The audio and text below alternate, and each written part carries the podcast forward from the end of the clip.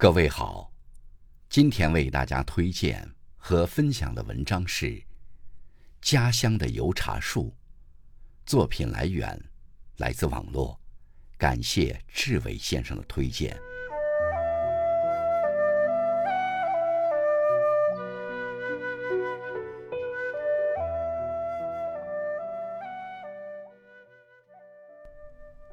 我的家乡盛产茶油。漫山遍野的油茶树，是我记忆中最温馨的一幕。油茶树是我家乡最常见的树种，它和松树长期和谐地共存在一起，分层利用空间。而近二十多年来，松树撤出了，油茶树这种灌木却仍然顽强地坚守着阵地。油茶树在园林鉴赏者眼里是非常不起眼的，它没有完美怪异的树形，没有绮丽的色彩，它像一位质朴的村姑，身穿的是农家自制的粗布衣裳，扎实着马尾辫，顶多插一朵家乡的野花，超凡脱俗，纯天然的生活在那片没有喧嚣的世界里。但它却总是让家乡的人们惦念着。春天，特别是清明节前后，油茶树已长出了新绿，家乡的大地便披上了盛装，山山岭岭的翠绿，像是水墨画中的景色被渲染过似的，青翠欲滴，蓬首可居，让你的心灵得到洗礼。拖进尘埃，特别是与树周围的万草融为一体，你会情不自禁地在草坪上打个滚儿，或仰卧着从绿锦似的树梢间欣赏蓝天白云，或又转身反扑拥抱大地，感受小草的温软。最惬意的是，你突然发现那浓绿的枝头有白嫩嫩的。像白炽灯一样闪亮的茶泡，在和风中颤悠着，这使你顿感有了食欲，但又不忍去摘取它，破坏这绿意中的亮丽。油茶树的夏天和秋天，是它生长繁育的季节，家乡的父老乡亲也似乎暂时遗忘了它，它过着那属于它自己的寂寞的日子。可是，一到冬天的降霜前后，山野的油茶林里便沸腾了，全村的男女老少都到这山里来了，学校也要放一周采茶子假，他们全天候的在这里摘茶球，他们有的是送饭来的，有的甚至就地做饭，菜一般是现成的，早就准备好熏得幽黄滴油。腌制的又香又辣，稍微一蒸的炸肉，而小孩子最开心的是在那堆积如山的茶球中嬉戏，像是在泥沼攀爬，又像在雪地里登山，毫不亚于现在幼儿园里的塑料球或气球堆里的翻腾。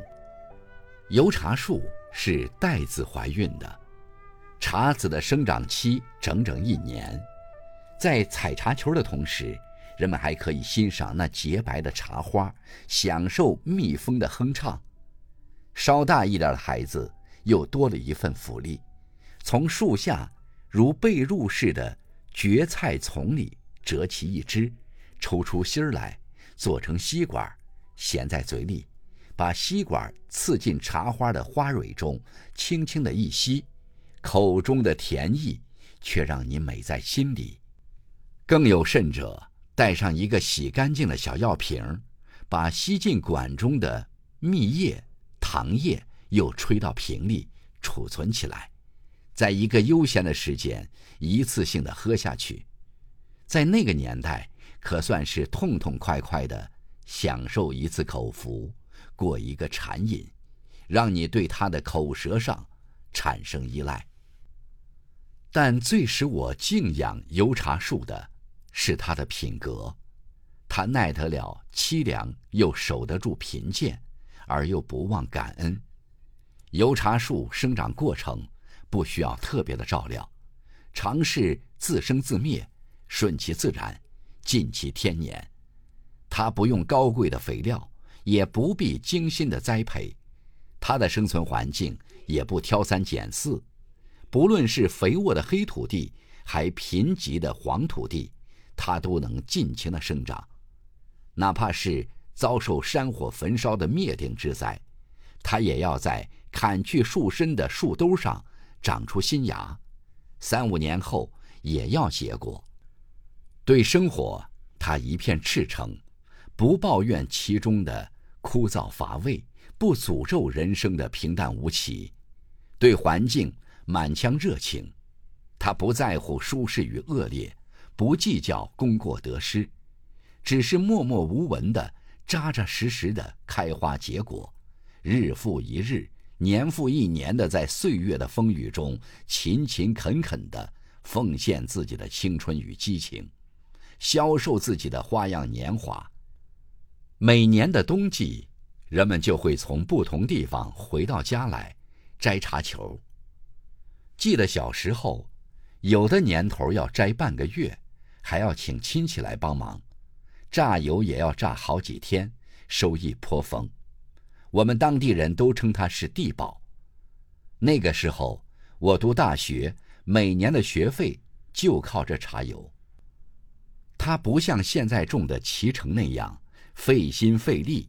又是要家畜粪肥，又是要剪枝传粉。又是要病虫害的防治，天天在果园里管护着。生产期过后，其人生系统还要升级，甚至于更新换代。而油茶树最多是每隔三五年翻翻土，当然最好是在下雪天上山，把树上的蚂蚁壳划破，让蚂蚁冻死，或是用火熏死带回家喂鸡。它凭借旺盛生命力、顽强的毅力、敦厚的品格，坚强的生长着，开它的花，结它的果，反哺着和它一样淳朴憨厚农民，回报着这片明净的青山绿水。